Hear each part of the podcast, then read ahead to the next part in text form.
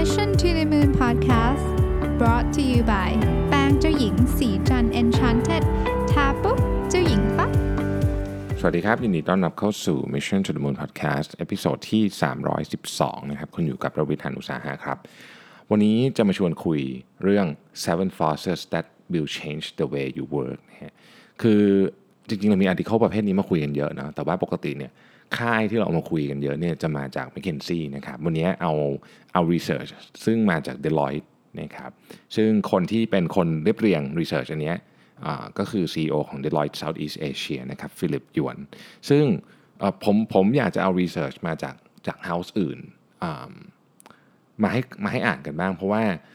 ไม่ไม่ใช่มาให้อ่านมาให้มาเล่าให้ฟังกันบ้างเพราะบางทีเราเอามาจากหนึ่ง house ซึ่งมันก็จะมีความคิดเห็นที่เทไปในทางเดียวกันนะครับอะทีนี้เอาเรื่องหัวข้อก่อนก่อนที่เรื่องพูดว่า seven force มีอะไรบ้างเนี่ยนะครับเอ่อ paper ฉบับนี้ของ Deloitte เนี่ยบอกว่าใน 5 ปีต่อจากเนี้ย57 57%ของงานทั้งหมดที่มีอยู่บนโลกใบนี้ มีความเสี่ยงที่จะถูกออโตเมตนะครับเอางี้เอางี้ก่อนนะ 5 ปีต่อจากนี้เนี่ยฮะ57%ของงาน ที่มีทั้งหมดอยู่บนโลกใบนี้ มีความเสี่ยงนะมีความเสี่ยงที่จะถูกออโตเมตนะครับอะทีนี้ถ้าเกิดเราเอาอันเนี้ยเราลองเราลองแอบสอบอันนี้เข้าไปในในในหัวสมองนิดนึงนะครับแปลว่าอะไรครับงานครึ่งหนึ่งในอีก 5 ปี ซึ่ง 5 ปีนี้แป๊บเดียวเองเนาะมีโอกาสที่จะถูกทดแทนโดยอะไรบางอย่างที่ไม่ใช่คนแอบนะครับจะเป็นอะไรก็แล้วแต่เนี่ยนะฮะทีนี้ มันจะส่งผลยังไงต่อวิธีคิดเรื่องการทำงานบ้าง มันไม่ได้หมายความว่ามันจะถูกทดแทนหมดนะ เพราะอย่างที่เราคุยกันเสมอก็คือว่าไอ้เทคโนโลยีพวกนี้เนี่ยบางทีมันก็อย่างแพงเกินไป บางทีมันก็ติดเรื่องข้อกฎหมายเรื่องต่างๆ ไม่ได้หมายความว่าของที่ automate ได้จะถูก automate มันมีปัจจัยเยอะกว่านั้นเยอะนะครับแต่ที่แน่ๆเนี่ยวิธีคิดเรื่องการทำงานในอนาคต หรือการออกแบบองค์กร หรือแม้แต่การออกแบบอาชีพของคุณเอง ถ้าเรายังเรียกว่าอาชีพได้อยู่เนี่ยนะฮะมันต้องไม่เหมือนเดิมถูกไหมเพราะว่าแรงขับเคลื่อนทางเศรษฐกิจของโลกเนี่ยมันเปลี่ยนแปลงไป นะครับก็ research ฉบับนี้เขาสรุปว่าโอเค มันมีพลังขับเคลื่อนอยู่7อย่างนะครับอยู่ 7 อย่าง ที่จะมาเปลี่ยนแปลงงานแบบที่เรารู้จักกันในวันนี้ สิ่งที่เราเรียกว่างานทุกวันนี้นะฮะอาชีพของเราเนี่ยนะฮะบริษัทของเราเนี่ยมันจะถูกเปลี่ยนแปลงโดยไอของ 7 อย่างนี้แหละนะครับเพราะฉะนั้นไม่ว่าไม่ว่าคุณจะอยู่ใน sector ไหนก็ตาม ไม่ว่าคุณจะอยู่ในตำแหน่งไหนก็ตามนะครับคุณจะต้องเริ่มมานั่งคิดแล้วล่ะว่าเอ๊ะ เราจะขยับตัวยังไงดีนะครับ ทีนี้ 7 อย่างที่ว่าเนี่ยมีอะไรบ้างนะครับ อันที่1นะฮะ technology is everywhere นะครับไอ้คำว่า technology is everywhere เนี่ยเดี๋ยวจะขยายความฟังนิดนึงว่ามันหมายถึง physical technology ด้วย แล้วก็ที่ไม่ได้เป็น physical ด้วยนะครับ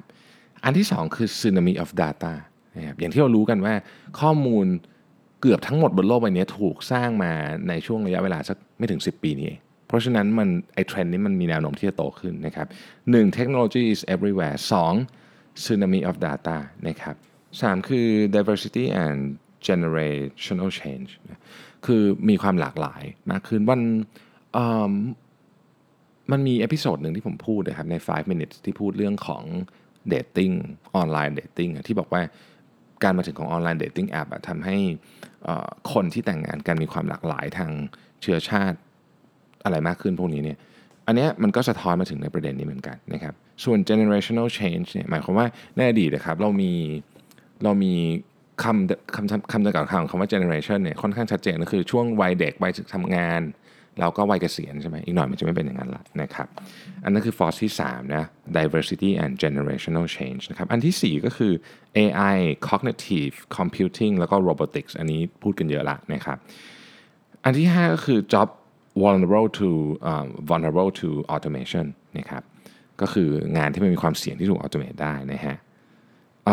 อันที่ 6 คือ explosion in contingent work นะครับ แล้วก็อันที่7เนี่ย change in the nature of a career นะบางบางอันมันก็ดูแบบ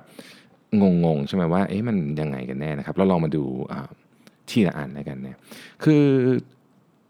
รายงานฉบับนี้เนี่ยเป็นเป็นการเก็บข้อมูลจากผู้บริหารระดับสูงของ Deloitte นะครับซึ่งเขาก็บอกว่าการมาถึงของ Industry 4.0 เนี่ยนะครับแอบเราพูดทีนะว่า Industry 4.0 คืออะไร Industry 4.0 เนี่ยคือ physical digital biological รวมกันนะครับซึ่งตอนนี้เราอยู่ต้นทางของ Industry 4.0 เนี่ยนะครับในรายงานฉบับนี้บอกว่าผู้นำทางธุรกิจเนี่ยก็ยังไม่ค่อยแน่ใจเหมือนกันว่า คนที่เขามีอยู่ณตอนนี้เนี่ยนะครับจะสามารถพาธุรกิจ ให้ผ่านไอ้ไอ้อินดัสทรี4.0 revolution นไปได้ไหมนะครับมีผู้บริหารเพียง 25%เท่านั้นเองที่ตอบว่ามีความมั่นใจอย่างสูงเลยว่า คนที่ทำงานคือ workforce ของเขาเนี่ยมีมี skill นะครับที่จะพาบริษัทผ่านโลกของอนาคตที่กำลังจะเกิดขึ้นนี้ไปได้นะครับแล้วก็มีแค่ 14%เท่านั้นเองที่เชื่อว่าความมั่นความ skill ของตัวเองนะฮะจะสามารถที่จะพาองค์กร รอดได้ พูดง่ายคือ 14%ของผู้บริหารเท่านั้นเองที่คิดว่าตัวเองมี skill ที่เหมาะสมกับการพาบริษัทผ่านการปฏิวัติธุรกิจ 4.0 นี้ได้นะฮะ 86%ของผู้บริหารบอกว่าเขาเชื่อแต่เขาเชื่อไม่ว่าเขาจะมีความสามารถตอนนี้หรือไม่ก็ตามเนี่ยเขาได้ทำทุกอย่างแล้วที่จะสร้างกำลังคนที่ที่ถูกต้องที่จะผ่านการปฏิวัติอุตสาหกรรม 4.0 นี้ไปได้นะครับ แต่สิ่งที่น่าสนใจมากๆก็คือ มีผู้บริหารแค่ไม่ถึง 20%เท่านั้นเองที่คิดว่าเรื่องของ talent กับ HR เนี่ยเป็นเรื่องที่เป็น top priority ของการพาองค์กรผ่านการปฏิวัติอุตสาหกรรมครั้งนี้ได้นะครับ โดยสรุปก็คือว่าผู้บริหารจำนวนมากยังไม่ได้คิดว่าต้องมีการเปลี่ยนแปลงชนิดที่แบบหน้ามือเป็นหลังมือในองค์กรนะครับก็คือคิดว่าการเปลี่ยนแปลงทีละนิดเนี่ย น่าจะพอพาบริษัทไปได้ ประเด็นก็คือเดลอยเขาบอกว่าเฮ้ยมันไม่ได้นะคือการเปลี่ยนแปลงแบบที่ใช้คำว่า radical change คือการเปลี่ยนแปลงอย่างมหาศาลมโหฬารเนี่ยมันต้องมันต้องเกิดขึ้นนะครับเอาแค่เรื่องเมื่อกี้ที่เราคุยกันเรื่อง automation เนี่ยนะฮะถ้าเกิดว่า 57%ของงานทั้งหมด มีความเสี่ยงที่จะถูก automate ภายใน 5 ปีนี้นะครับเอ่อ emerging economy แถวๆเนี้ยแถวๆแถวๆอาเซียนเราเนี่ยนะครับ เป็นหนึ่งในโซนที่มีความเสี่ยงสูงสุดในการจะถูกออโตเมตนะครับอย่างในสิงคโปร์นะครับสิงคโปร์เนี่ยเขาคาดการณ์กันว่าจะมีการอัตราของการ automation เนี่ยจะเพิ่มขึ้นเป็น 2 เท่าใน 3 ปีข้างหน้านี้ แต่ไอ้คำว่า automation เนี่ยเวลาพูดถึงเนี่ยมันมันมันไม่ได้หมายความว่ามันจะมาทดแทนแบบอาชีพทั้งหมดหมายถึงว่าจะมาแทนคนนี้ได้ 100%นะครับแต่ว่ามันมีความเป็นไปได้มากกว่าที่มันจะมาแทนเป็นส่วนๆ ของงานบางอย่าง โดยเฉพาะงานที่เป็นงาน routine ของเรานะฮะคือในระยะสั้นนะพูดถึงระยะสั้นเนี่ยนะครับมนุษย์เนี่ยก็คงทำงานร่วมกับ artificial intelligence machine learning ปัจจุบันนี้ machine learning natural language processing พวกเนี้ยหรือ AI พวกเนี้ยได้เข้ามาอยู่ในการทำงานของเราโดยที่ไม่ว่าคุณจะรู้หรือไม่รู้ก็ตามเนี่ยนะฮะมันเข้ามาแล้ว ยกตัวอย่างผมยกตัวอย่างอันหนึ่งแล้วกันอย่างงาน HR นะครับปัจจุบันนี้เนี่ยมันมี HR Analytics ที่ผมเคยพูดถึงไปอะซึ่งตอนนี้ผมกำลังเดโมอยู่เลยเนี่ยนะฮะ ก็คือเข้ามาอ่านเรซูเม่แทนคนนะครับแล้วไม่ได้อ่านตัวอักษรนะมันอ่านคอนเท็กซ์คือมันเข้าใจด้วยว่าเฮ้ยคุณกำลังต้องการหาคนแบบไหน แล้วมันก็มาช่วยแมทช์ด้วยว่าคนคนนี้นะครับมี culture มีอะไรเงี้ยที่เหมาะกับองค์กรของเราหรือเปล่า แล้วเขารู้ได้ยังไงเขาก็เอาเรานี่แหละไปเทสว่าเราอยากได้ culture แบบไหนขององค์กรดีเทลผมเคยพูดไปแล้วนะเอ่อ HR Analytics แต่ว่าความความเจ๋งของมันก็คือว่าของพวกนี้เนี่ยมันเข้ามาอยู่ในชีวิตของเราทีละนิดนะครับ แล้วมันก็ค่อยๆ ทดแทนบางส่วนของงานของเราไปนะยกตัวอย่างสมัยก่อนเนี่ยงานอ่านเรซูเม่นี่มันเป็นงานของมนุษย์เลยนะซึ่งมีความไบแอสสูงสุด ๆ เลยนะครับในการอ่านเรซูเม่ผมยกตัวอย่างนะครับ มันมีไบแอสหนึ่งที่เขาเรียกว่า halo effect ใช่ไหม halo effect เนี่ยสมมุติว่าคนจบมหาลัยเดียวกับเราคณะเดียวกับเราเนี่ยเราจะเลือกคนนี้เข้ามาก่อนเลยมันมีแนวโน้มอย่างนั้นมาก เวลาเราเห็นเรซูเม่เหตุผลเพราะว่าเราเชื่อว่าตัวเองเก่งเนี่ยเพราะฉะนั้น คนเนี้ยที่จบคณะเดียวกับเรามหาวิทยาลัยเดียวกับเราก็ต้องเก่งด้วยนะครับอันนี้อันนี้เป็นลักษณะหนึ่งของของ bias ที่เราเจอ เพราะฉะนั้นเเวลาคุณต้องอ่านเรซูเม่ทีหนึ่งหนึ่งตำแหน่งต้องอ่านเป็นหลักร้อยร้อยฉบับเนี่ยมันมันมีโอกาสสูงมากที่จะพลาด แล้ว definition ของคำว่าพลาดก็มีหลากหลายนะคืออาจจะเอาคนที่ไม่ควรเอาเข้ามาเข้ามา หรือลืมเอาตกสำรวจคนที่ควรจะเอาเข้ามาเข้ามาอะไรเงี้ยนะฮะมันก็มีพวกนั้นเกิดขึ้น ทีนี้ ส่วนนี้มีโอกาสสูงมากที่จะถูกอัตโนมัตินะครับ ดังนั้นเนี่ยต้องบอกว่าซีนารีโอที่น่าจะเกิดขึ้นในมุมมองนี้ก็คือว่า ในอนาคตอันใกล้เนี้ยบริษัทเนี่ยจำเป็นจะต้องหาทางที่จะเอา 3 อย่างเนี้ย AI machine learning natural language processing เนี่ยเข้ามาบวกกับความสามารถของมนุษย์ แล้วทำให้คนหนึ่งคนคนนั้นเนี่ยมี output มากที่สุดให้ได้นะครับซึ่งมันหมายความว่า workforce ทั้งหมดของเรา ก็จะต้องเปลี่ยนวิธีการคิด จากวิธีการบริหารจัดการทรัพยากรบุคคลแบบเดิมออกไปนะครับทีนี้องค์กรเนี่ยมีหน้าที่ที่ต้องต้องหาแบบเขาเรียกว่าจุดกลึงกลางระหว่างการใช้คนกับมชชีนให้มันให้มันไม่ไม่ข่มกัน แล้วก็ให้มันส่งเสริมกันมากที่สุดนะครับการเปลี่ยนคือรีดีไซน์โรตำแหน่งต่างๆ คนต่างๆเนี่ยจะเปลี่ยนไปเยอะแบบแบบที่เราอาจจะแทบนึกไม่ออกเลยนะว่า ในอีก 5 ปีเนี่ยหน้าตาของงานของเราหรือเวลาที่เรามานั่งอยู่ที่ออฟฟิศถ้าเรายังมีออฟฟิศนั่งกันอยู่เนี่ยนะครับเราอาจจะทำงานกันที่บ้านก็ได้เนี่ยมันจะเป็นยังไงนะครับทีนี้มาดูผลสำรวจนะครับในแง่ของบริษัทที่ที่เขาไปทำงานสำรวจมาว่า คิดยังไงกับเรื่องนี้นะครับ 61%ของบริษัททั้งหมดเนี่ยกำลังมีแผนที่จะดีไซน์นะครับ career model ใหม่ คือไอ้ตำแหน่งที่เคยมีอยู่แผนกที่เคยมีอยู่พวกเนี้ยจะเริ่มถูกเปลี่ยนนะครับ83%ของบริษัททั้งหมดนี่นะฮะมีแผนที่จะเปิดสิ่งที่เรียกว่าเป็น open or flexible career model นี่ฮะก็ก็คือมันมีหลายหลายรูปแบบมากนะครับ เป็นงานกึ่งกึ่งฟรีแลนซ์ก็มีทำงานจากบ้านก็มีหลายรูปแบบแม่ ในอีก 3-5 ปีข้างหน้า บริษัทจะมีอะไรแบบนี้มากขึ้นนะครับ83%บอกว่าให้ยมีแผนจะทำเรื่องนี้นะครับเพราะฉะนั้นบริษัทที่ผมเชื่อว่ามีบริษัทจำนวนมากนะไม่เคยคิดว่าแบบจะมีนโยบาย work from home บางทีเรื่องนี้จะต้องกลับมานั่งคิดกันใหม่ก็ได้นะครับ60%ของบริษัททั้งหมดเนี่ยนะฮะบอกว่าอาชีพที่มีอยู่ทุกวันเนี้ยในอีก 10 ปีจะไม่มีแล้วนะครับ แล้วก็ 31%ของบริษัททั้งหมดที่ตอบแบบสอบถามเนี่ยบอกว่าบางอาชีพที่มีอยู่ในบริษัทเขาตอนนี้อีก 5 ปีจะไม่มีแล้วนะฮะแต่ว่าสิ่งที่น่าสนใจก็คือแม้ว่าทุกอย่างมันจะดูแบบพุชไปทางการเปลี่ยนแปลงเนี่ยแต่เดลอยเขาสรุปมาว่า ความพร้อมขององค์กรที่จะเตรียมตัวกับการเปลี่ยนแปลงของของอาชีพต่างๆเนี่ยลดลงนะลดลงถึง 32%เลยถ้าเทียบปี 2017 ไป 2018 นะฮะ อีกเทรนด์หนึ่งที่เราเห็นว่าจะเกิดขึ้นอย่างแน่นอนแล้วค่อนข้างมาแรงก็คือว่าเอ่อ workforce คือในในในสภาวะทางเศรษฐกิจเนี่ยจะเปลี่ยนเป็นคนที่เป็นฟรีแลนซ์เป็น contractor เป็นเอ่อ gig worker อะไรพวกนี้มากขึ้นนะครับก็คือบริษัทจะมีการจ้างงานตำแหน่งถาวรเนี่ยลดลงนะครับหรือหรือวิธีการมันจะเปลี่ยนไป contract ในการที่บอกว่า โอเค เราจ้างงานคุณตลอดเป็น full time คำว่า full time เนี่ย ก็จะเปลี่ยนไปนะครับเเนื่องจากว่าของมันเปลี่ยนเร็วมาก เพราะฉะนั้นบางทีเนี่ยองค์กรจำนวนมากต้องการ skill ของคนที่ฉลาดที่สุดในเรื่องที่เขาต้องการณวันนั้น ซึ่งบางทีอะการใช้ฟรีแลนซ์หรือ outsource หรือ contract ข้างนอกเนี่ยเร็วกว่า เพราะว่าปัญหาของธุรกิจเนี่ยมันซับซ้อนมากขึ้นเรื่อยๆนะครับตัวเลขในสหรัฐอเมริกาน่าสนใจ ในสหรัฐอเมริกาเนี่ยนะครับงาน 90% งาน 90%นะใน 5 ปีที่ผ่านมาเนี่ยนะครับถูกทำโดยสิ่งที่เราเรียกว่า off balance sheet worker off off balance sheet worker คือนี่แหละ freelance contractor gig economy workers ทั้งหลายเนี่ยนะครับ ซึ่ง Deloitte อ่า Deloitte เขามี report ฉบับหนึ่ง ชื่อ Deloitte Global Human Capital Trend 2018 นะครับ องค์กรที่ตอบแบบสอบถามเนี่ยบอกว่า ตอนนี้งานที่ที่ถูกทำออกมา มีแค่ 42%เองนะ ที่มาจากพนักงานที่เป็นพนักงานประจำ ที่เหลือ 58%เนี่ยมาจากเนี่ยแหละครับ off balance sheet workers ทั้งสิ้นเลยนะซึ่งซึ่งเทรนด์เนี้ยโตขึ้นแน่นอนนะครับทีนี้มุมมองจากคนทำงานบ้างนะเป็นยังไงนะครับมุมมองจากคนทำงานเนี่ยจริงๆก็ต้องบอกว่าเทรนด์นี้เป็นเทรนด์ที่คนอยากได้อยู่แล้วนะครับเพราะว่าเพราะว่าคนเนี่ยอยากเลือกนะครับว่า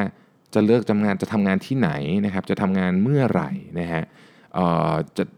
จะทำงานอะไรด้วย นะครับซึ่งมันมันมันเข้ากับไลฟ์สไตล์ของมิลเลนเนียลกับ Gen Z อยู่แล้วนะครับเพราะว่ามิลเลนเนียลกับ Gen Z เนี่ยให้ความสำคัญกับเรื่องของ flexibility ให้ความสำคัญของเรื่อง autonomy เรื่องอิสรภาพนะฮะของของการทำงานไม่ใช่ว่าฉันจะต้องมาทำงาน9โมงถึง5โมงอย่างเดียวอะไรแบบนี้เป็นต้นนะครับ Deloitte เขาก็มี survey อันหนึ่งชื่อ Deloitte Millennial Survey 2018 นะครับซึ่ง survey นี้ก็บอกว่า flexibility เนี่ยเป็นหนึ่งในข้อที่สำคัญมากที่สุดของการเลือกทำงาน ของคนMillennial นี่ซึ่งตัวเลขเนี้มันมีความสำคัญมากในเอเชีย เพราะว่าในเอเชียเนี่ยนะครับ60%ของคนที่อยู่ในวัยทำงานเนี่ยอายุต่ำกว่า 28 ก็คือเป็นเจเนอเรชันใหม่นะครับในขณะที่ตัวเลขนี้ถ้าเป็นระดับ global เนี่ยมันแค่ 40%เองหมายความว่า workforce ในเอเชียเนี่ยยังมีอายุที่น้อยกว่าเมื่อเทียบกับ global workforce มันหมายความว่าอะไรมันหมายความว่า workforce ในเอเชียเนี่ยกว่าครึ่งนะครับถ้าเกิดว่าทุกคนมี ความเชื่อในในวิถีของการทำงานที่ใกล้เคียงกันเนี่ยเราจะเห็นการเจริญเติบโตของฟรีแลนซ์ของ contractor เนี่ยมากขึ้นอย่างมากเลยนะฮะซึ่งในอนาคตที่มันอาจจะต้องมีโมเดลในการทำงานที่แต่ละเจเนอเรชันเนี่ยทำงานโดยโมเดลที่แตกต่างกันออกไปหมายถึงว่าถ้าเกิดเป็นเจเนอเรชันที่อายุมากหน่อย ก็จะใช้วิธีการบริหารจัดการแบบเดิมได้ ก็คือแบบทำงานแบบ9โมงถึง5โมงอะไรเงี้ยได้ แต่ว่า เดลอยก็จะเสนอว่าเฮ้ยในอนาคตเนี่ย organization ต่างๆเนี่ยอาจจะต้องมีวิธีการที่จะทำเขาเรียกว่า working environment นะคือสภาวะแวดล้อมของการทำงานนะที่แตกต่างกันไปสำหรับแต่ละ generation อย่างจริงจัง เพราะไม่งั้นเนี่ยความสามารถในการที่จะดึงคนเก่งๆ ไว้ ร่วมงานด้วยไม่ว่าจะเป็นฐานะพนักงงานประจำหรือฐานะฟรีแลนซ์ก็ตามเนี่ยจะยากมากขึ้นนะครับ อีกประเด็นหนึ่งที่ที่เขาพูดถึงซึ่งผมว่าน่าสนใจมาก คือเขาพูดถึงคำว่า half life of skill half life of skill half life คือทุกท่านนึกออกใช่ไหมมันคือ ครึ่งอายุของอะไรก็ตามใช่ไหม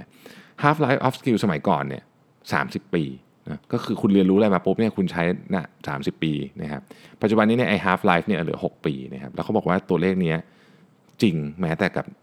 นักศึกษาที่จบมหาวิทยาลัยวันนี้นะครับดังนั้นความหมายของของ ของชีวิตที่เคยเป็นโมเดลแบบเดิม ก็คือเรียนรู้ในโรงเรียน แล้วก็มาทำงานที่ทำงานเนี่ยไม่ไม่สามารถที่จะทำได้ในชีวิตจริงอีกต่อไปแล้วนะครับ การเรียนรู้ตลอดชีวิตเนี่ยจึงเป็นเรื่องที่สำคัญมากเขาว่าเขาบอกว่าคำว่า constantly reskilling นะครับและ lifelong learning เนี่ยมันจะเป็นวิถีชีวิตไปเลย คือมันจะไม่ใช่แค่เป็นแบบเฮ้ยดีจังเลยคุณชอบพัฒนาตัวเองอะไรเงี้ยแต่ว่ามันจะเป็นวิถีชีวิตคือใครไม่ทำแบบนี้คุณจะไม่สามารถอยู่ใน workforce ได้ นะครับมันมี research อันหนึ่งจาก World Economic Forum Future of Jobs Report นะครับบอกว่า reskilling เนี่ยจะเป็น top priority เลยนะขององค์กรนะครับในการที่จะสร้างกลยุทธ์ทางทรัพยากรบุคคลในอนาคตคือคุณจะต้องมีวิธีการทำยังไงก็ได้ให้คนของคุณเนี่ยรีสกิลตลอดเวลา ซึ่งไม่ง่ายนะครับบอกเลยว่าไม่ง่าย เมื่อวานนี้เราคุยอะเมื่อวันก่อนเราคุยกันถึงเรื่องของว่าจะทำยังไงให้การเรียนรู้อยู่ในอยู่ในการทำงานได้ถูกไหมฮะซึ่งอันนั้นน่ะมันพูดเหมือนเป็น option นะ คือคนที่ขยันจะทำแต่ในอนาคตเนี่ยไม่ใช่แล้วฮะคือถ้าไม่ทุกคนไม่ทำเนี่ยนะครับ องค์กรก็จะอยู่ไม่ได้นะครับไอ้เรื่องนี้ไม่ได้เกี่ยวกับอายุด้วยนะคือคุณจะอายุเท่าไหร่ไอ้ reskilling นี่ก็ต้องทำหมดนะคุณจะเป็นคนแบบอายุเยอะอายุน้อย ไม่ไม่ได้เกี่ยวว่าคุณเป็นคนเจนไหน แล้วคุณจะต้อง reskill หรือไม่ต้อง reskill ทุกคนต้อง reskill ทั้งหมดนะครับดังนั้นเนี่ยตอนนี้มันเป็นรูปมันเป็นภาพเชิงภาพใหญ่นะเป็นมหภาคนะ คือทั้งตัวคนทำงานเองนะทั้งองค์กรเอง แล้วก็ตัวสถาบันการศึกษา หรือแม้แต่รัฐบาลกระทรวงศึกษาธิการเนี่ยต้องมานั่งคิดนะครับว่า เราจะร่วมมือกันเนี่ยยังไงให้ทุกคนสามารถทำงานได้โดยที่ปรับตัวเข้ากับโลกอนาคตได้ ในขณะเดียวกันยังรักษา 2 เรื่องที่สำคัญมากไว้ได้คือ 1. ความแฟร์นะครับความ fairness ความเป็นมนุษย์อะ เป็น humanize เราจะไม่ถูกเราจะไม่เอาตัวเองเข้าไปทำเป็น robot สองอันนี้ก็เป็นประเด็นสำคัญ เพราะฉะนั้นจริง ๆ ภาครัฐก็มีส่วนเกี่ยวข้องในเรื่องนี้เยอะนะฮะภาครัฐและผู้กำหนดนโยบายต่างๆเนี่ยต้องบอกว่าเฮ้ยต้องต้องคือคือคือคำว่า education เนี่ยนะครับกับตลาดแรงงานกับอะไรพวกนี้เนี่ยนะฮะมันจะต้องถูกเปลี่ยนชนิดที่เรียกว่าเขาใช้คำว่า paradigm shift อะคือคุณจะมาเปลี่ยนนิดเปลี่ยนหน่อยพวกนี้เนี่ยไม่ทันกินแน่นอนนะดังนั้นเนี่ยโอกาส ของอนาคตจะไปได้จะคว้าไว้ได้หรือไม่ได้นึกจะพูดถึงในระดับประเทศนะไม่ใช่แค่ระดับระดับบริษัทหรือระดับบุคคลเนี่ยมันขึ้นอยู่กับว่าเฮ้ยเราเข้าใจไหมว่าตอนนี้ข้างหน้าเนี่ยมีอะไรรออยู่นะครับแล้วไอ้แกลบที่เราจะไปจากจุดนี้ไปถึงข้างหน้าเนี่ยเราจะปิดแกลบนั้นได้อย่างไรนะครับเรามาดูระดับ organization ก่อนนะว่าอะไรจะเกิดขึ้นบ้างในอนาคตนะครับ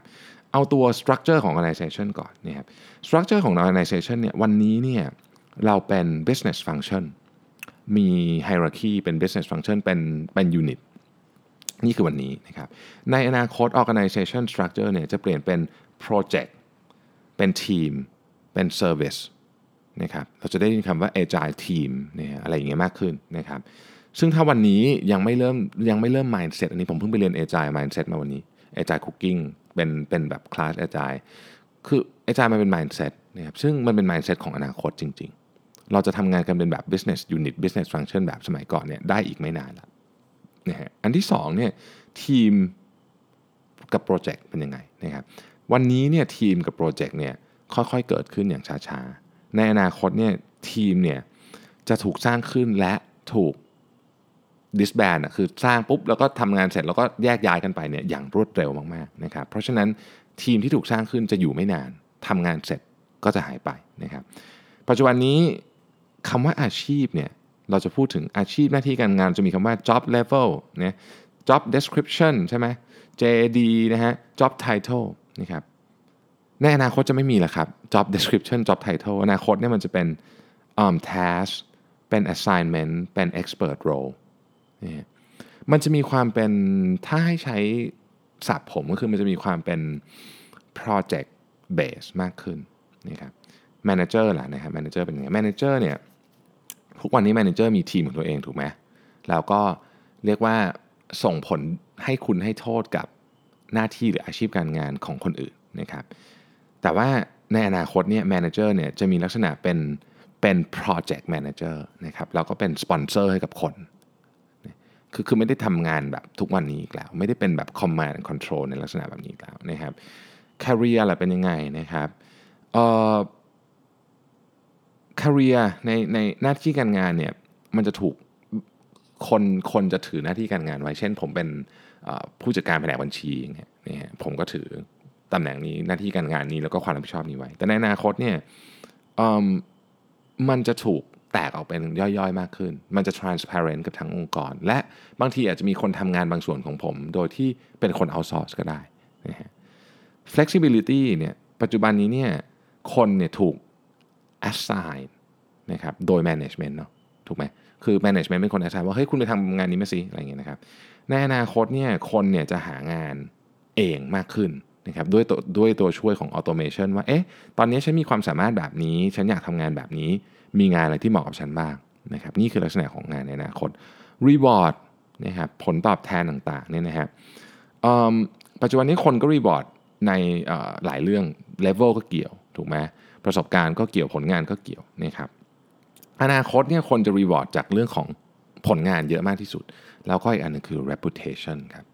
เพราะฉะนั้นคนที่มี reputation ในในที่นี้ซึ่งมันมีหลายแง่มุมมากเนี่ยนะฮะจะได้เปรียบมากในอนาคต เรื่องนี้เนี่ยมีคนคาดการไว้แล้วว่า คุณคุณเป็นถ้าหากคุณมี influence กับกลุ่มคนที่เป็นที่เป็นเบสของคุณเนี่ยมากเท่าไหร่ ตัวคุณในอนาคตจะมีค่ามากๆเลยเรื่องนี้เพราะว่าคุณจะสามารถต่อยอดกับเรื่องพวกนี้ได้มากขึ้นนะครับอันสุดท้ายคือ culture ครับ culture วันนี้เนี่ยเราพูดถึงเรื่องของ inclusion sustainability diversity ใช่ไหมไอ้พวกนี้พูดเยอะ อนาคตเนี่ยก็ยังคงมีพวกนี้อยู่นะครับแต่มันจะมีเรื่องอื่นเข้ามาอย่างเช่น collective thinking ด้วยนะฮะอะทีนี้เนี่ยต้องบอกว่าทั้งหมดทั้งมวลนี้เรามาทบทวนอีกทีหนึ่งว่าเราพูดกันมาถึงเนี่ยไอ้ seven force เนี่ยมันมัน มันส่งผลอะไรบ้างนะครับกับกับวิธีคิดของการทำงานในอนาคตเราจะเตรียมตัวไงกันบ้างนะครับ อันที่หนึ่ง technology is everywhere เราคงรู้อยู่แล้วว่าทุกวันนี้เนี่ยมัน everywhere จริง เอางี้ดีกว่า เราพูดถึงของหนึ่งซึ่งใกล้ตัวมาก smart home device ปี 2020 เนี่ย มีการคาดการณ์ว่าที่เฉพาะที่อเมริกาเดียวจะมี smart home device นะครับ 45 ล้านชิ้นนะฮะ ประชาชนในอังกฤษเนี่ยหนึ่งใน 4 จะมี smart home device อย่างน้อย 1 ชิ้นนะครับนี่นี่นี่คือเทคโนโลยีนะมันคือเซนเซอร์มันคือข้อมูลมหาศาลที่เราไม่เคยมีมาก่อน ส่งผลไปถึงข้อที่ 2 คือ tsunami of data คุณจะมีข้อมูลแบบเยอะมากว่าแบบเฮ้ยข้อมูลมาจากทุกแหล่งมาจากมากมายกายกอง คนที่สามารถเอาข้อมูลไม่ใช่คนที่มีข้อมูลเยอะนะ เอาข้อมูลไปใช้ให้เกิดประโยชน์ได้มากที่สุด จะเป็นผู้ชนะในการแข่งขันนั้นนะครับ ข้อที่3ครับ diversity กับ generational change เนะอย่างที่บอกตอนนี้คนในเอเชีย 60%เป็นคนอายุต่ำกว่า 28 ที่อยู่ใน workforce เพราะฉะนั้นคนอายุต่ำกว่า 28 ที่เป็นคนเจเนอเรชันใหม่เนี่ยเขามีความต้องการมีมีมีมี value มีอะไรที่แตกต่างจากคนเจเนอเรชันก่อนหน้านี้นะครับโดยเฉพาะทัศนคติเกี่ยวกับเรื่องงานเนี่ยเพราะฉะนั้นเราจะเห็นคนที่ทำงานรูปแบบการทำงานที่เปลี่ยนแปลงไปไอประเภทมาทำงานแบบ9โมงถึง5โมง 9โมงถึง6โมงวันจันทร์ถึงเสาร์อะไรพวกนี้มันอาจจะหายไปเยอะเหมือนกันสำหรับคนเจเนอเรชันใหม่นะครับอันที่ 4 ก็คือ AI cognitive computing และ robotics พวกนี้เราเราเห็นชัดอยู่แล้วว่าทุกวันนี้มันเริ่มเข้ามามีบทบาทในการทำงานกับกับกับเราแล้วนะครับเห็นจริงๆเห็นของจริงแล้วนะฮะก่อนหน้านี้เรื่องพูดกันเป็นทฤษฎี AI อะไรมันฟังดูแบบไกลๆตัวแต่ทุกวันนี้เราเห็นหมดแล้วนะครับบอทเอ่ยผมเชื่อว่าหลายท่านตอนนี้ที่ทำงานก็มีบอทเนาะตอนนี้อย่าง CTO ผมเนี่ยก็คิดเนี่ยเสาร์ที่ก็นั่งเขียนบอทนะฮะ บอทก็คุยกับคุณเนี่ยคุณเดี๋ยวนี้คุณจะรายงานคุณไม่คุยกับคนแล้วใช่ไหมคุณก็คุยกับบอทอะไรอย่างเงี้ยใช่ไหมฮะก็ก็มันก็เป็นทีละนิดละน้อยละเล็กละน้อยที่เข้ามานะครับอันที่ห้าเนี่ย jobs vulnerable to automation งานบางอย่างแต่อย่างที่บอกไม่ใช่งานทั้งคือมันไม่ใช่ทั้งอาชีพจะหายไป แต่ว่างานบางส่วนของเราเนี่ยอาจจะหายไป นะครับผมยกตัวอย่างเช่น ถ้าสมัยก่อนเราเคยต้อง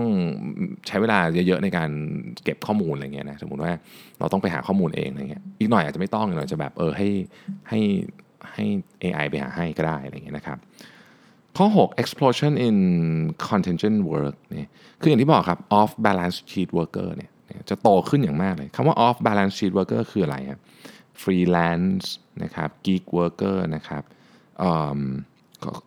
สำหรับท่านที่ไม่คุณขอขออภัยผมไม่ได้อธิบายคำว่า gig นี่ไม่ใช่ไม่ใช่ gig แบบมี gig อย่างนั้นนะครับ gig worker คือ gig economy อะพวกที่แบบที่ที่เป็นงานที่แบบอย่างสมมุติว่าเอาไปขับ Uber อะไรอย่างเงี้ยนะครับเป็นเงี้ยเป็น gig economy เนาะเอ่อ contractors นะครับพวกนี้จะเพิ่มขึ้นอย่างมากนะครับแล้วก็อันสุดท้ายก็คือ change in nature of a career คือผมว่าแง่มุมนี้มีแง่มุมที่น่าสนใจหลายอันนะครับว่า change in nature of a career มันอาจจะหมายถึงว่าอาชีพการงานของเราจะเปลี่ยนไปเยอะ เปลี่ยนเร็ว สมัยก่อนคนยุคคุณพ่อคุณแม่ผมอาจจะทำงานบริษัทหนึ่งแล้วก็อยู่ในอยู่ในสายงานหนึ่งเนี่ยได้ไปตลอดชีวิตปัจจุบันเนี้คงทำไม่ได้แล้ว อันนั้นคือเรื่องหนึ่งนะครับในมุมนั้น แต่อีกมุมหนึงที่น่าสนใจคือเรื่องของอายุครับคนในเจเนอเรชันที่กำลังจะเติบโตขึ้นมาเข้าสู่วัยทำงานเนี่ยอาจจะมีอายุได้ถึงร้อยปีนะประมาณครึ่งหนึ่งอะอยู่ได้ถึงร้อยปีเพราะฉะนั้นถ้าเกิดคุณอยู่ถึงร้อยปีเนี่ย สิ่งที่สำคัญมากคือ stage ของชีวิตคุณนะครับคุณจะเรียนเสร็จอ่าจบอายุ 20 21 ไปทำงานเกษียณ 60 มันคงไม่ใช่แล้วอะเพราะฉะนั้นความหมายของคำว่า career เนี่ยมันจะเปลี่ยนไปเนาะ